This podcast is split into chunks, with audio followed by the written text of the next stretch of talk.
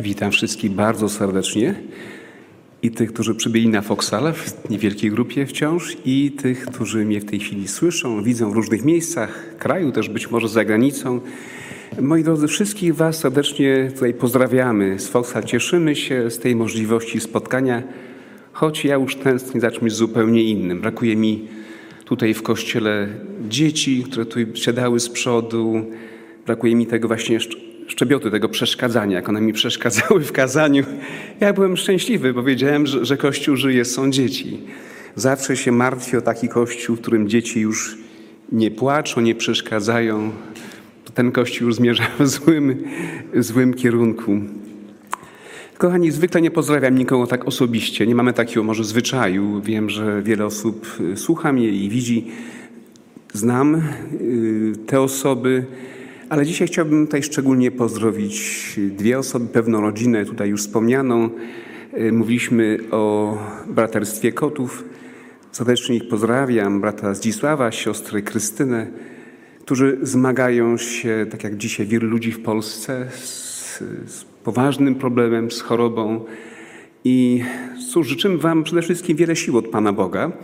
Nie tylko modlimy się za Wami tutaj tak oficjalnie z zakazelnicy, ale też modlimy się w naszych domach, modlimy się w naszych sercach i chcę, byście byli tego pewni, że jesteśmy z Wami w tych trudnych chwilach i będziemy modlić się, prosić Pana Boga, aby dał Wam zwycięstwo i mamy też nadzieję spotkania się już niedługo. No w końcu musimy jeszcze raz bratem Dzisławem do Lwowa pojechać. On to miejsce bardzo lubi.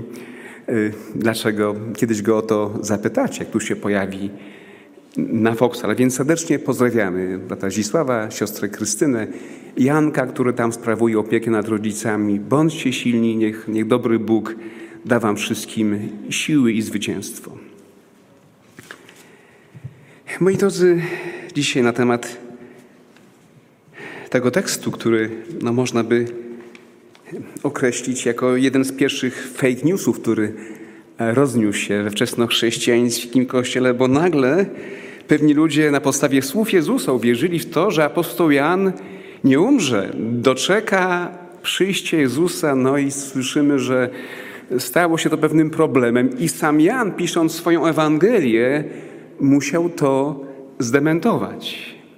A więc Kościół miał zawsze problem z takimi informacjami, z takimi wiadomościami. Być może ktoś kiedyś napisze jakąś pracę magisterską lub doktorską. Dlaczego właśnie kościoły są tak bardzo podobne, na, podatne na tego typu a, nieprawdziwe informacje? Ale nie o tym chcę dzisiaj mówić. Dlatego, że ten, ten tekst przede wszystkim uświadamia mi jedną ważną rzecz, że apostoł Jan musiał żyć do późnej starości. To był jedyny apostoł z dwunastki, który y, umarł naturalną śmiercią. Żył długo, blisko setnego roku napisał Ewangelię, napisał też później Księgę Apokalipsy.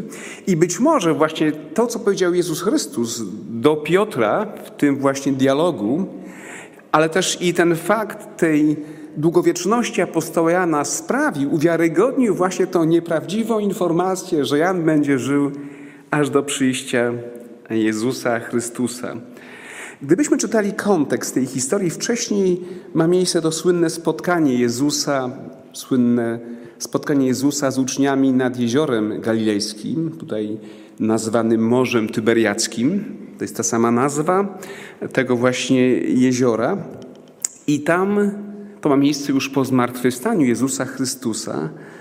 E, Jezus spotyka Piotra, który będąc zrezygnowany, być może mając spuszczoną głowę, myśląc o tym, co się stało, o tym, że w najbardziej ważnym momencie swojego życia, być może też w bardzo ważnym momencie życia Jezusa Chrystusa, kiedy Jezus zmagał się z tym cieniem swojej własnej śmierci, apostoł Piotr zaparł się go.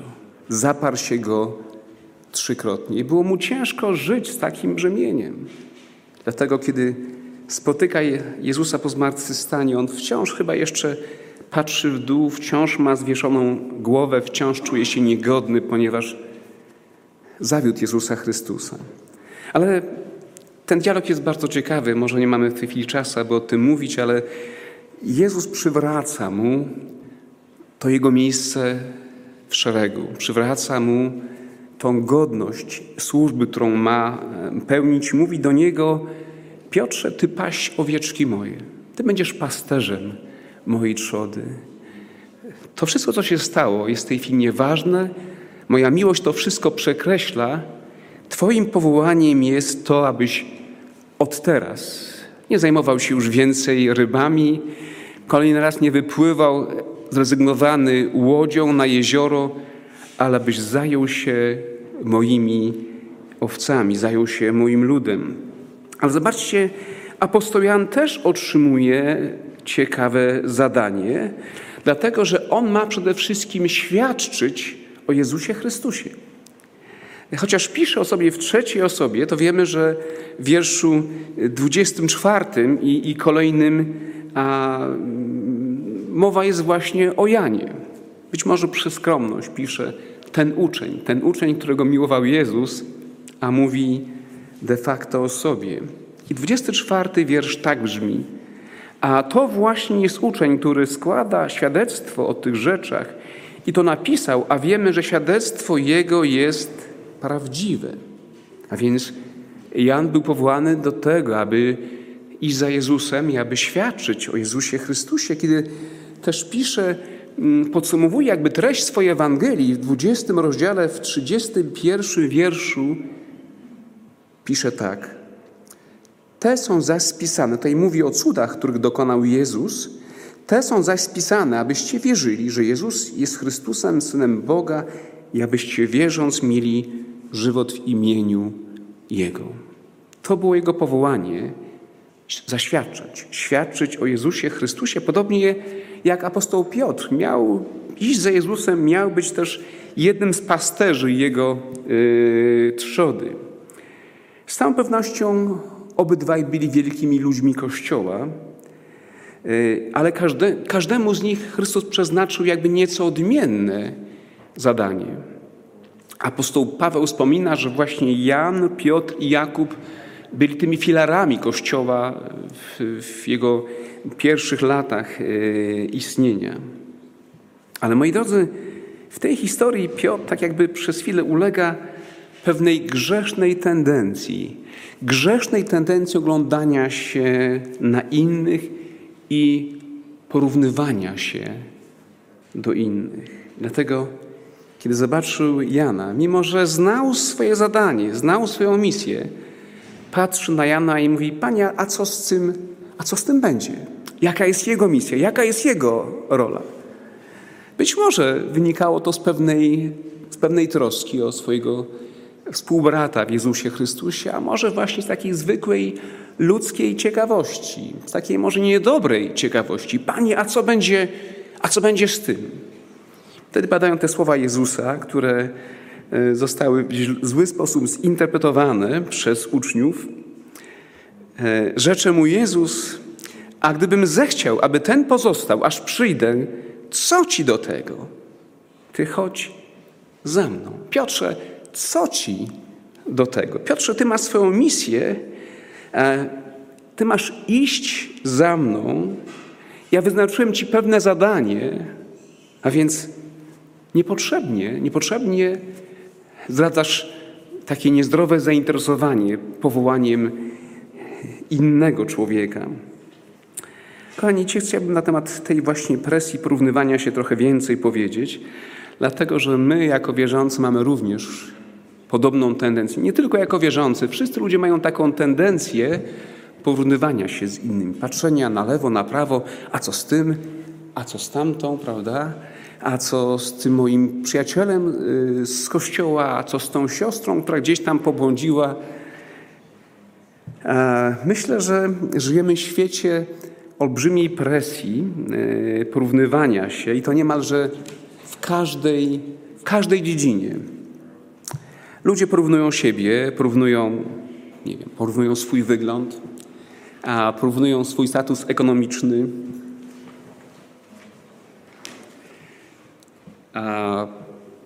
do innych ludzi. do tego, jak wyglądają, jak żyją, jak sobie radzą inni ludzie. Pomyślmy przez chwilę o tej presji ekonomicznej. Do niedawna, chociaż nie, to już było dosyć dawno temu, ja sobie uświadomiłem w tym roku, w tym tygodniu, przepraszam, ciężar mojego wieku, dlatego że były, były wspomnienia grudnia 70 roku, tych wydarzeń, które miały miejsce na Wybrzeżu. Ja mieszkałem wtedy niedaleko Gdańska.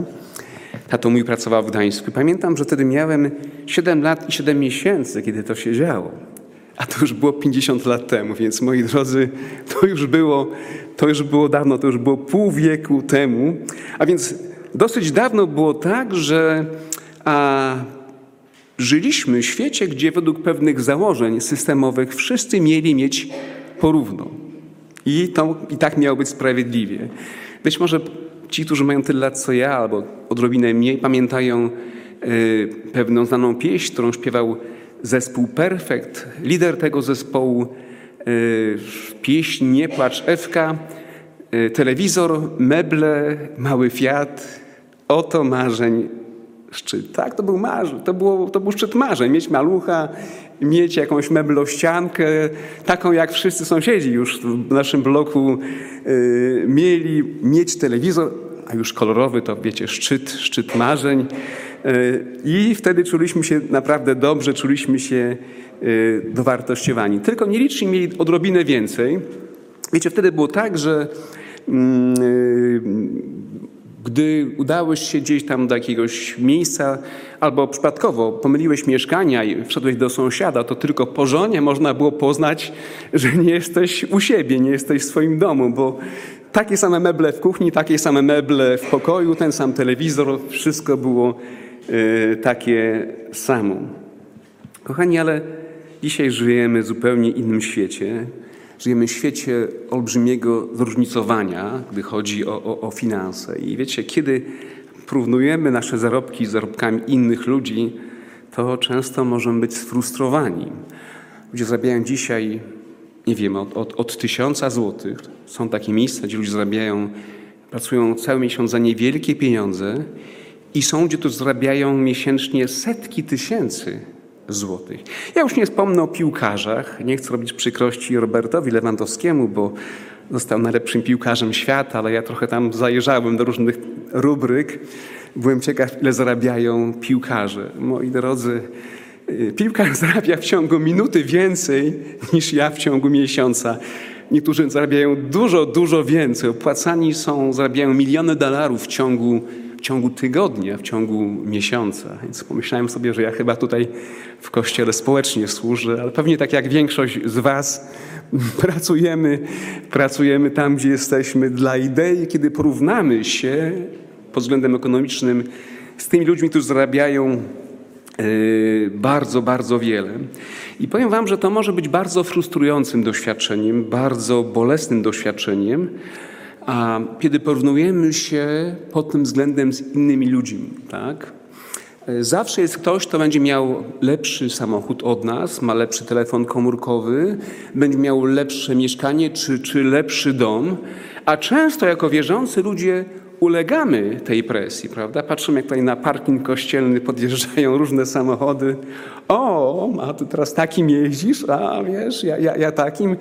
Za dwa tygodnie już kupimy lepszy samochód, no bo ten brat, ta siostra takimi samochodami podjeżdżają.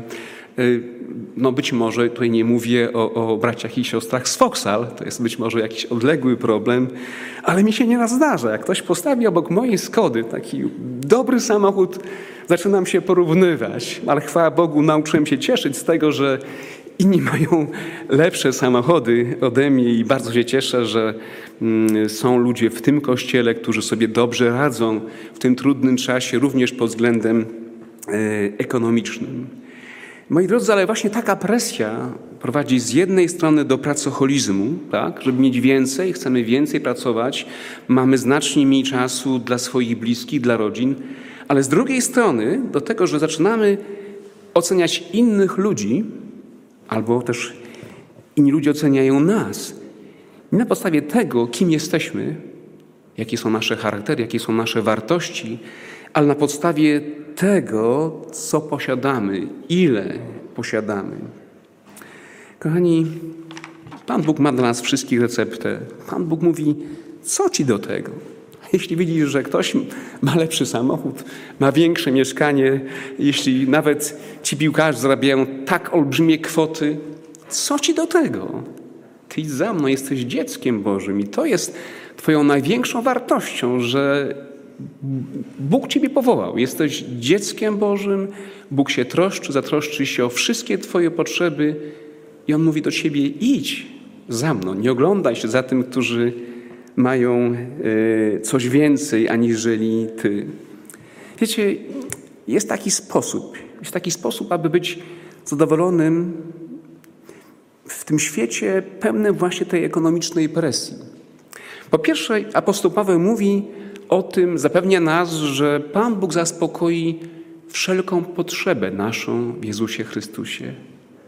Czy udało Wam się Pana Boga pod tym kątem wypróbować, sprawdzić? No nie, ja wiem, niektórzy mówią, a może chcieliby, żeby tam było napisane Pan Bóg zaspokoi wszelką zachciankę Waszą. Ale tam jest powiedziane, Pan Bóg zaspokoi wszelką potrzebę Waszą. I Bóg zaspokaja nasze potrzeby, nie zawsze zaspokaja nasze zachcianki, a mamy ich y, dużo więcej. I problem jest z tym, kiedy my się gubimy, kiedy przestajemy odróżniać, co jest naszą potrzebą, co potrzebujemy do życia, od tego, co jest po prostu naszą y, zachcianką. Druga rzecz, Pan Bóg mówi: bądź wdzięczny za to, co masz. Wiecie, jeśli nam jest tak czasami źle, widzimy, że ktoś ma coś więcej, z tego powodu cierpimy, Panu Bogu podziękujmy za to, co mamy. Na tym się często łapie. Panie Boże, mam dach nad głową, mieszkam wygodnie w centrum Warszawy, jestem zdrowy, mam zdrowe dzieci, one mają pracę, błogosławisz mi, jestem naprawdę szczęśliwym człowiekiem, mam bardzo dużo. Kochani, chciałem tego wątku uniknąć, ale pomyślałem sobie, że żyjemy w świecie też olbrzymiej presji, jeśli chodzi o wygląd zewnętrzny. Nie wiem, czy to zauważacie. Nawet kiedy zamknięto zakłady fryzjerskie wiosną i te wszystkie usługi kosmetyczne, kobiety nie poddały się. Wyrosło całe podziemie fryzjerskie, podziemie kosmetyczne, prawda? No bo panie cierpiały, że w tym trudnym czasie, kiedy jest ogólnie ciężko, jeszcze nie mogą dobrze wyglądać, nie mogą sobie pofarbować włosów, e, zrobić paznokci, prawda? Moi drodzy, e, to jest, to jest, myślę, wielki problem współczesności, dlatego że my często oglądamy się za ludźmi, którzy wyglądają lepiej niż my, są młodsi od nas i chcemy właśnie tak wyglądać, być takimi, jakimi są ci ludzie. Ja pokażę Wam y, pewne zabawki mojej córki.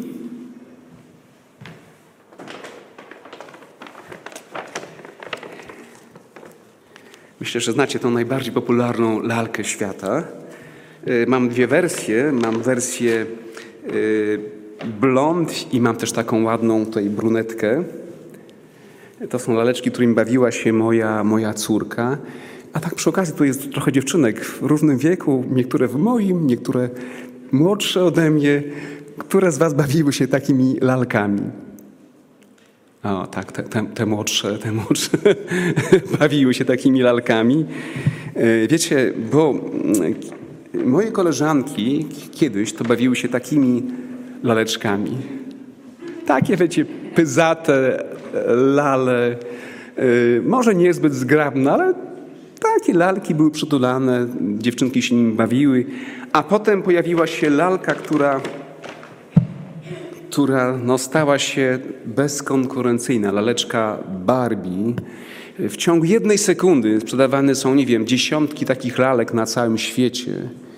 Dziewczynki bawiły się tymi pięknymi lalkami, które są zgrabne, wysokie, bardzo takie realistyczne, mają piękne włosy, czy wersja blond, czy, czy ta wersja właśnie, ta brunetka.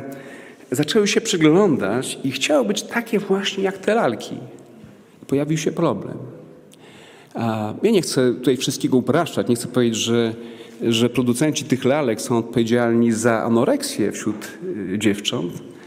Ale moi drodzy, powstał pewien wzór, wzór piękna i wszystkie dziewczynki, które dorastały, niektóre miały grube nóżki, niektóre miały pyzatą buzię, nie wszystkie tak szybko rosły, ale potem wszystkie chciały wyglądać właśnie jak te piękne lalki Barbie.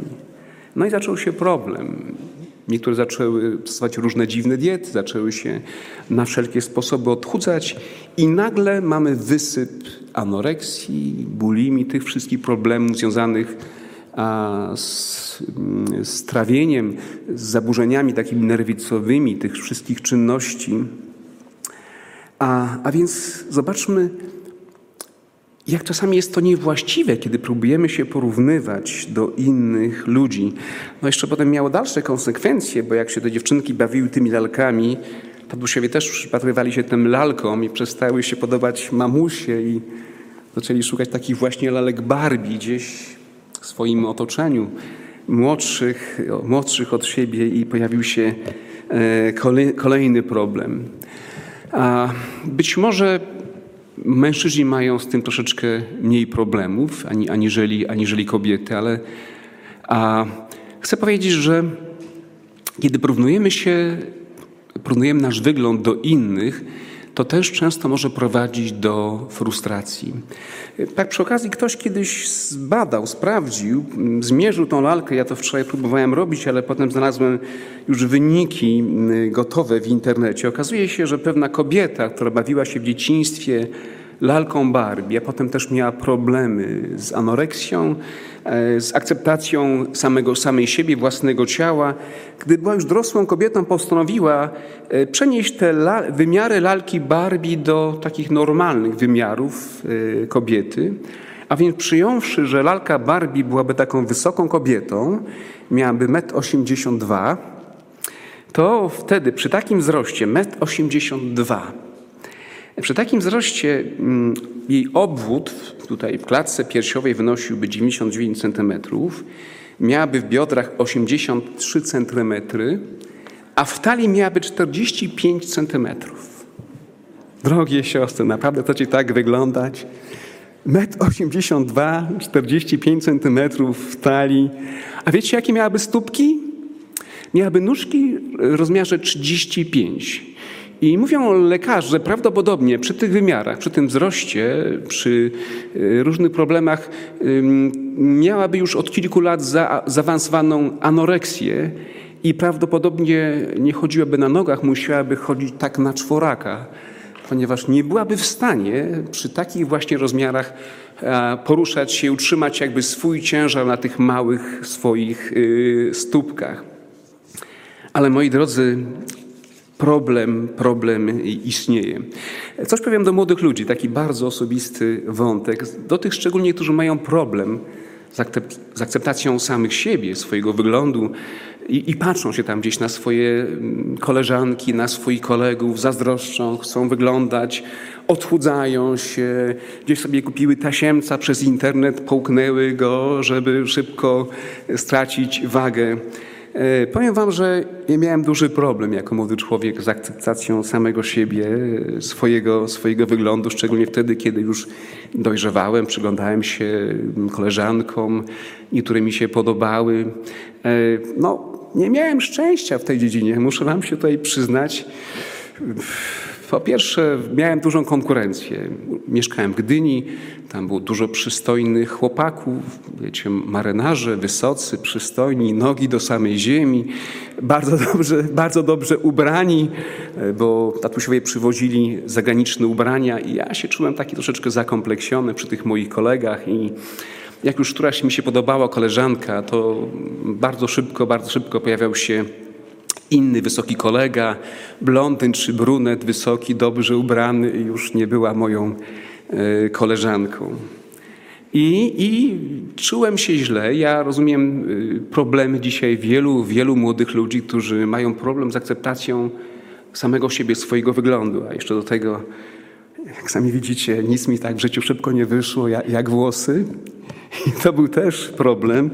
W szkole średniej, mając tam lat 19, dojrzewałem, a trądzik, wypadają włosy, no i, i drama. Tutaj takie ładne koleżanki wokół mnie. I powiem wam, że to był czas, kiedy poznałem, poznałem Boga, poznałem Pismo Święte w wieku 20 lat. Podjąłem decyzję, aby pójść za Jezusem Chrystusem i zacząłem inaczej myśleć o sobie. Przestałem się porównywać do innych ludzi, do swoich kolegów, myśląc o swoim wyglądzie, o tym, jak się ubieram. Dlatego, że znalazłem taki tekst w Piśmie Świętym, którym Pan Bóg mówi: Miłością wieczną umiłowałem Cię. Dlatego tak długo okazywałem Ci łaskę. I wiele innych słów, gdzie Bóg mówi, że daje za Ciebie y, całe narody i okup, i że jesteś tak cenny, tak wartościowy w moich oczach. Więc patrzyłem na, na lusterko, patrzyłem na siebie, pomyślałem, no chyba tak nie jest źle, skoro Pan Bóg się we mnie zakochał, to chyba nie jest, to chyba tak nie jest źle. Jeśli macie taki problem porównywania się, nie czujecie się dobrze w swoich własnych ciałach, nie patrzcie na innych.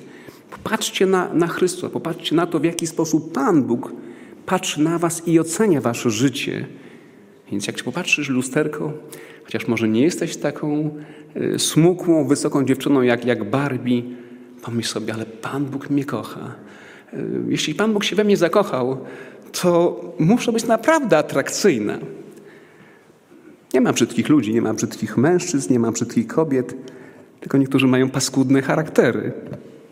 To zupełnie inna rzecz. Ale kiedy poszedłem za Jezusem Chrystusem, kiedy usłuchałem właśnie tego wezwania, pójdź za mną, nie oglądaj się za innych ludzi, pójdź za mną, zatroszczę się o ciebie. Wiecie, żałowałem, z tą koleżanką nie wyszło, z tamtą nie wyszło, ale potem spotkałem pewną dziewczynę, zacząłem się modlić o to, Panie Boże, a może taka się znajdzie, która się we mnie zakocha. No i tak się stało. Znalazła się, wiecie, ładniejsza od tych wszystkich, które, przez które wcześniej cierpiałem. I aż do tej chwili jestem z nią i, i z wszystkich takich kompleksów y, wyleczyłem się dzięki łasce y, Pana Boga. Ale moi drodzy, popatrzmy na dziedzinę duchową. Tu jest też pewien problem, dlatego że podobnie jak apostoł Piotr, często przejawiamy takie niewłaściwe zainteresowanie czyimś stanem duchowym.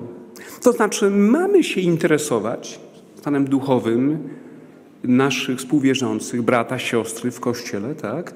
Nie możemy tak mówić, jak powiedział kiedyś yy, Kain, zapytany przez Boga, gdzie jest twój brat Abel? On mówi, a co to mi obchodzi, czy ja jestem stróżem mojego brata? Więc my nie możemy mówić z Boża, a co mnie obchodzi ta czy tamta osoba? My musimy się interesować. Pismo Święte mówi, żebyśmy płakali z płaczącymi, abyśmy weselili się, śmiali się z tymi, którzy się weselą. Dlatego potrzebujemy właśnie tej wrażliwości jako wierzący ludzie, by patrząc na drugiego człowieka, na siostrę, na brata, utożsamiać się z ich problemem, okazać im współczucie wtedy, kiedy cierpią, cieszyć się wtedy, kiedy przeżywają jakieś chwile radości. Moi drodzy, ale często się dzieje, tak, za taką diabelską przewrotnością, że my często zazdrościmy innym, my krytykujemy e, duchowe sukcesy innych, my smucimy się z weselącymi, a weselimy się z tymi, którzy się smucą. Kiedy widzimy upadek drugiego człowieka, to mówimy, a nie mówiłem? Ja wiedziałem, ja wiedziałem, ja wiedziałem, że jemu się albo jej noga podwinie, prawda? Takiego świętego udawał, a taki był ważny w zborze, chodził taki dumny, taki święty, a i noga mu się podwinęła, prawda? E, to jest niewłaściwe. Tak samo jak niewłaściwe było zachowanie pewnego faryzeusza, który przyszedł do świątyni, aby modlić się. Znamy tą historię. Faryzeusz modli się, ale odwraca się i patrzy na swojego brata celnika. Pamiętacie, jak się zaczął wówczas modlić, kiedy go zobaczył? To, że zobaczył celnika, kogoś gorszego od siebie, sprowokowało go do szczególnej modlitwy. Modli się, Panie Boże, ja Tobie dziękuję, że nie jestem taki jak, jak, ten człowiek, prawda? Ja jestem lepszy, ja oddaję dziesięciny, ja modlę się, ja jestem niemalże perfekcyjny w swojej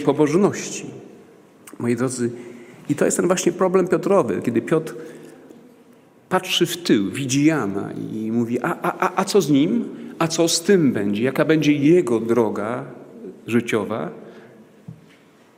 My też przejawiamy często taką właśnie taką, takie niezdrowe, faryzejskie zainteresowanie czyimś stanem duchowym. Porównujemy się, ale nie porównujemy się do ludzi lepszych od nas, nie szukamy tych wyższych wzorów, ale porównujemy się do ludzi, wobec których nie żywimy żadnego innego często uczucia, jak jedynie takie uczucie wzgardy, takie poczucie wyższości. Jestem lepszy od tej, od tej, od tamtej osoby w zborze.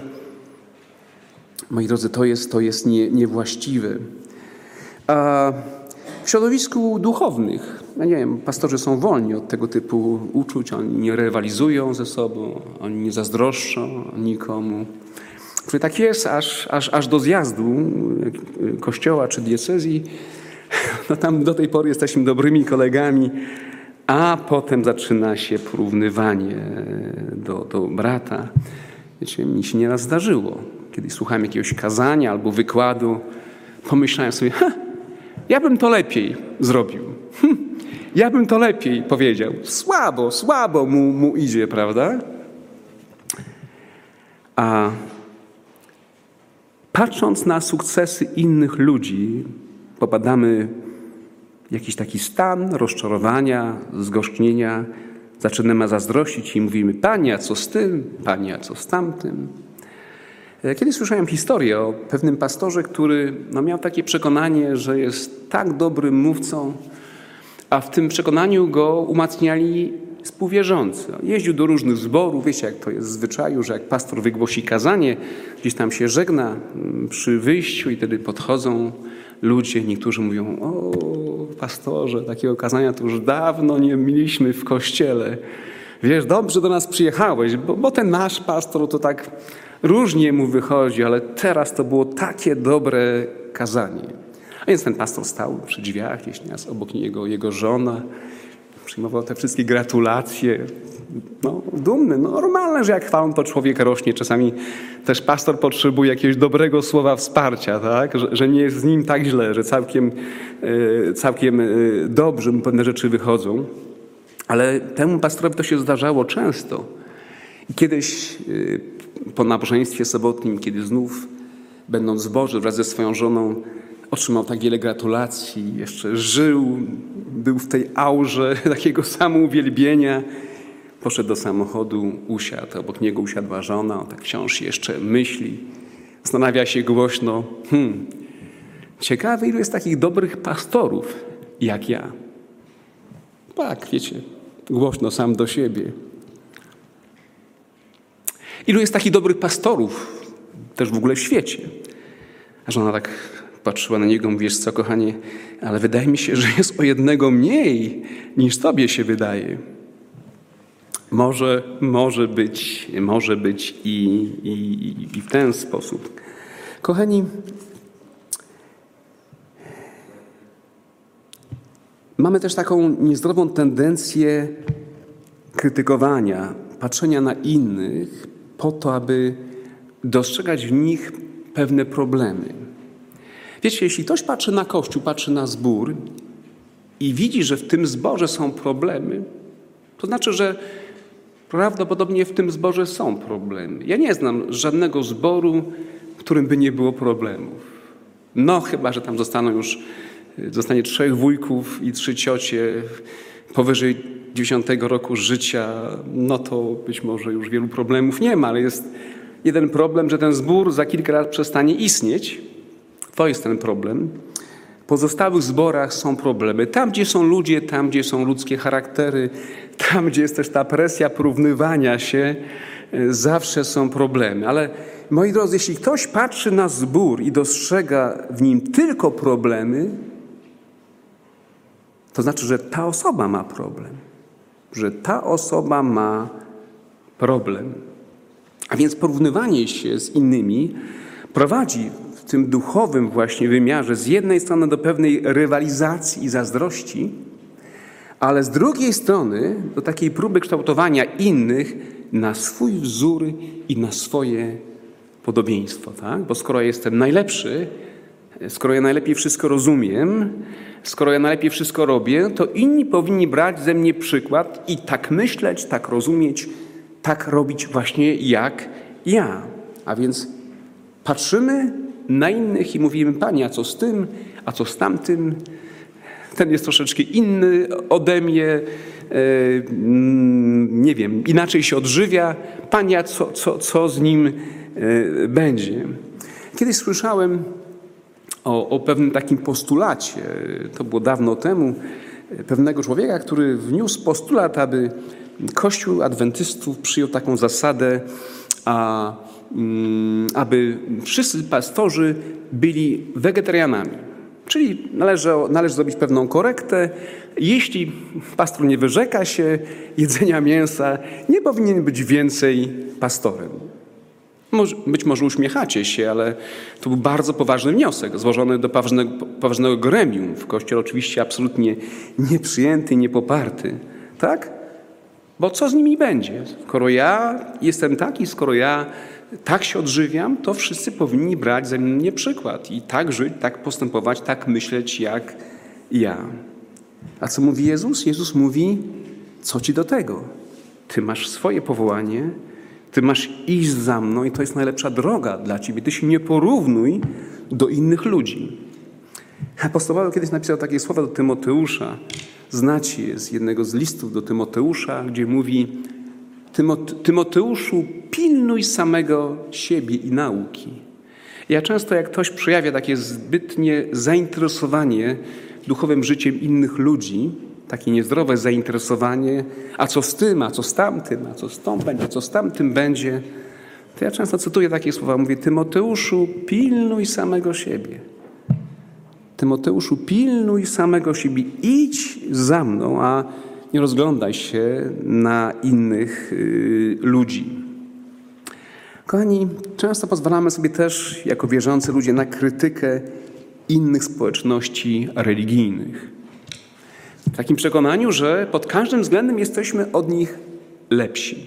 Ja wiem, że w tej chwili tam jakieś posypią się na czacie słowa krytyki wobec mojej osoby, ale y, nie uważam, że rzeczą odważną jest to, by zakazalnicą krytykować innych ludzi, inne społeczności religijne, prawda? Że wszyscy inni są gorsi od nas, my jesteśmy najlepsi, my najlepiej wszystko wiemy, rozumiemy. A chcę powiedzieć, że oczywiście my musimy mieć własną tożsamość. To, że jestem adwentystą dnia siódmego, dlatego że mam pełne przekonanie do, do zasad, które ten Kościół naucza. Nie zgadzam się też z doktrynami innych kościołów. Ja nie urodziłem się adwentystą, więc musiałem też dokonać pewnego wyboru w moim życiu, odrzucić to, co było mi wpajane przez, przez długie lata w dzieciństwie i w młodości, idąc za Jezusem Chrystusem, znaleźć się właśnie w tym miejscu. A więc uważam, że mamy prawo nazywać pewne rzeczy po imieniu, mamy prawo ocenić daną naukę, daną doktrynę, ale moi drodzy, a to ta świadomość misji, ta świadomość misji, do której jesteśmy powołani, nie daje nam prawa do tego, aby być takimi bezwzględnymi krytykami innych ludzi. Poczucie misji nie daje nam prawa do tego, abyśmy byli wobec ludzi nieuprzejmi, abyśmy byli nietolerancyjni, abyśmy ograniczali prawa y, religijne innych ludzi. I wydaje mi się, że popełniamy nieraz błąd taki, że oceniając innych ludzi, możemy się owszem z nimi nie zgadzać w tym czy w tamtym względzie, my przypisujemy tym ludziom złe intencje. Mówimy, no bo oni są nieszczerzy. Tak? Dlaczego tak nie wierzą jak my? No bo oni są nieszczerzy. Bo oni nie kochają Pana, Pana Boga. Tak? To jest problem. Kiedy my a oceniamy motywy innych ludzi, krytykujemy innych ludzi. E, powiem Wam, że ja osobiście cieszę się, kiedy dzieje się coś dobrego w innych kościołach. Byłem kiedyś z pewnym bratem e, na końcówce nabożeństwa katolickiego. Mieliśmy mieć w tym kościele e, koncert. To był duży koncert naszego, naszego chóru.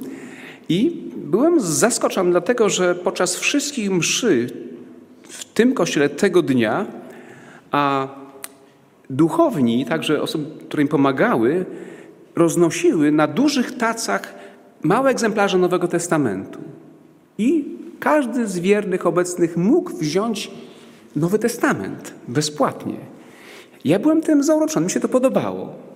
Czasie nabożeństwa wychodzą ludzie z tacami pełnymi Nowego Testamentu. Nie wiem, co to była za okazja. Ludzie biorą. Pomyślałem sobie, jakie to wspaniałe.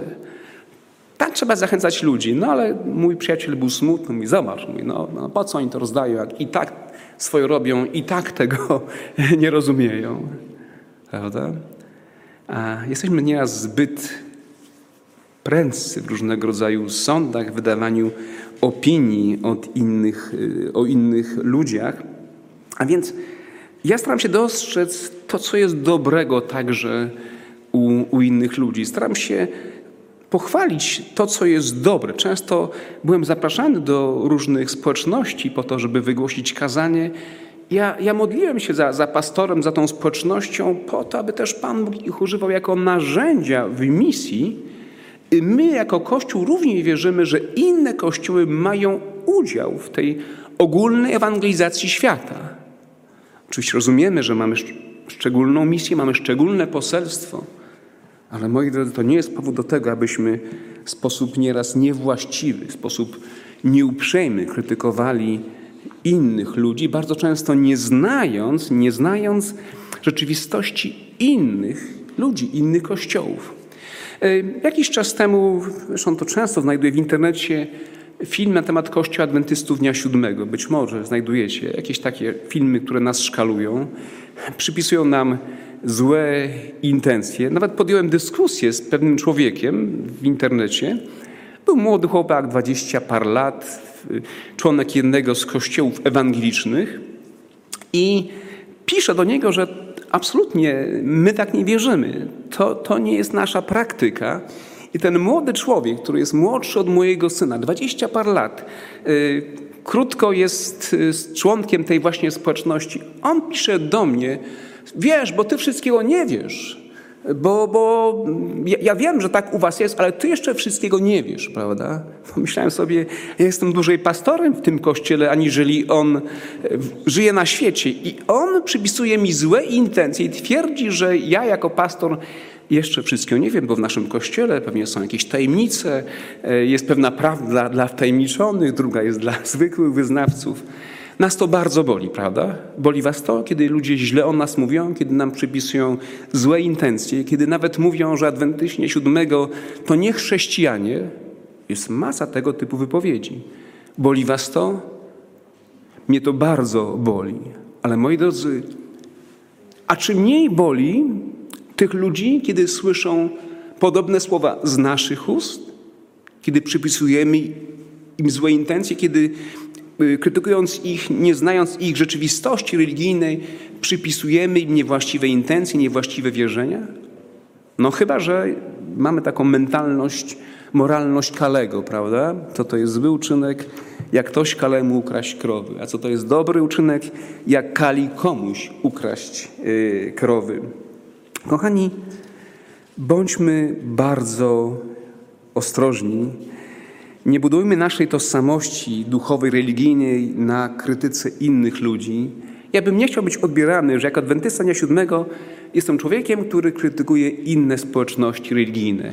Ja chcę być znany jako adwentysta, który kocha Boga, który kocha Boże Słowo, który stoi na straży Bożych przykazań, a jako ten, który jest zakochany w misji Chrystusa, nie chcę być utożsamiany jako człowiek, którego celem życia jest krytyka innych ludzi, człowiek, który się rozgląda i, i myśli i źle mówi o y, innych.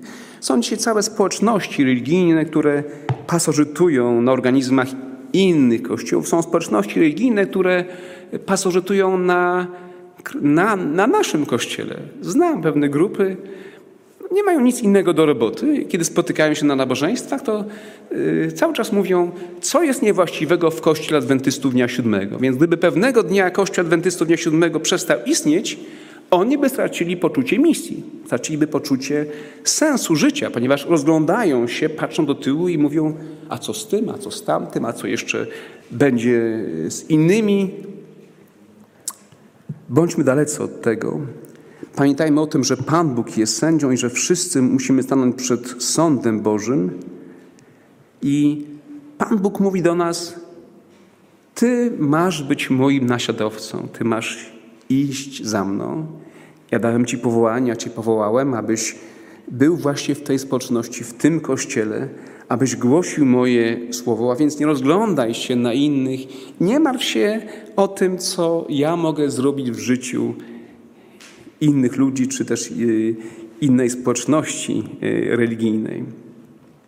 A więc bądźmy ludźmi wrażliwymi, bądźmy tymi, którzy jako chrześcijanie są wobec innych współczujący, są wrażliwi, którzy płaczą z płaczącymi, którzy cieszą się z tymi, którzy właśnie się cieszą i radują, dlatego że porównywanie się z innymi ludźmi prowadzi do zazdrości, prowadzi do krytyki, prowadzi do frustracji, prowadzi do tego, że my gubimy sens swojego powołania, swojego kroczenia za Jezusem Chrystusem. A więc nasza chwała jako chrześcijan nie pochodzi z krytykowania innych ludzi, porównywania się też do innych ludzi. Ona wypływa z pełnego pokory naśladowania Jezusa Chrystusa, podążania za Jezusem Chrystusem, który pewnego dnia powołał Ciebie i mnie, abyśmy byli Jego naśladowcami. Tobie i mnie dał misję i powiedział: idź za mną. Nie patrz na innych, nie porównuj się z innymi, idź za mną. I moi drodzy, w takim naśladowaniu Jezusa Chrystusa, w takim podążaniu za Chrystusem, niech, niech On sam nam błogosławi, abyśmy mieli taką głęboką satysfakcję życia. Satysfakcję z tego, że jesteśmy z Nim, że mamy nadzieję życia wiecznego, że mamy to poczucie głębokie poczucie sensu życia, ale też głębokie poczucie misji, do której On nas powołuje. Idź za mną. Nie oglądaj się za innymi. Co ci do tego? Ty idź za mną i naśladuj mnie. Amen.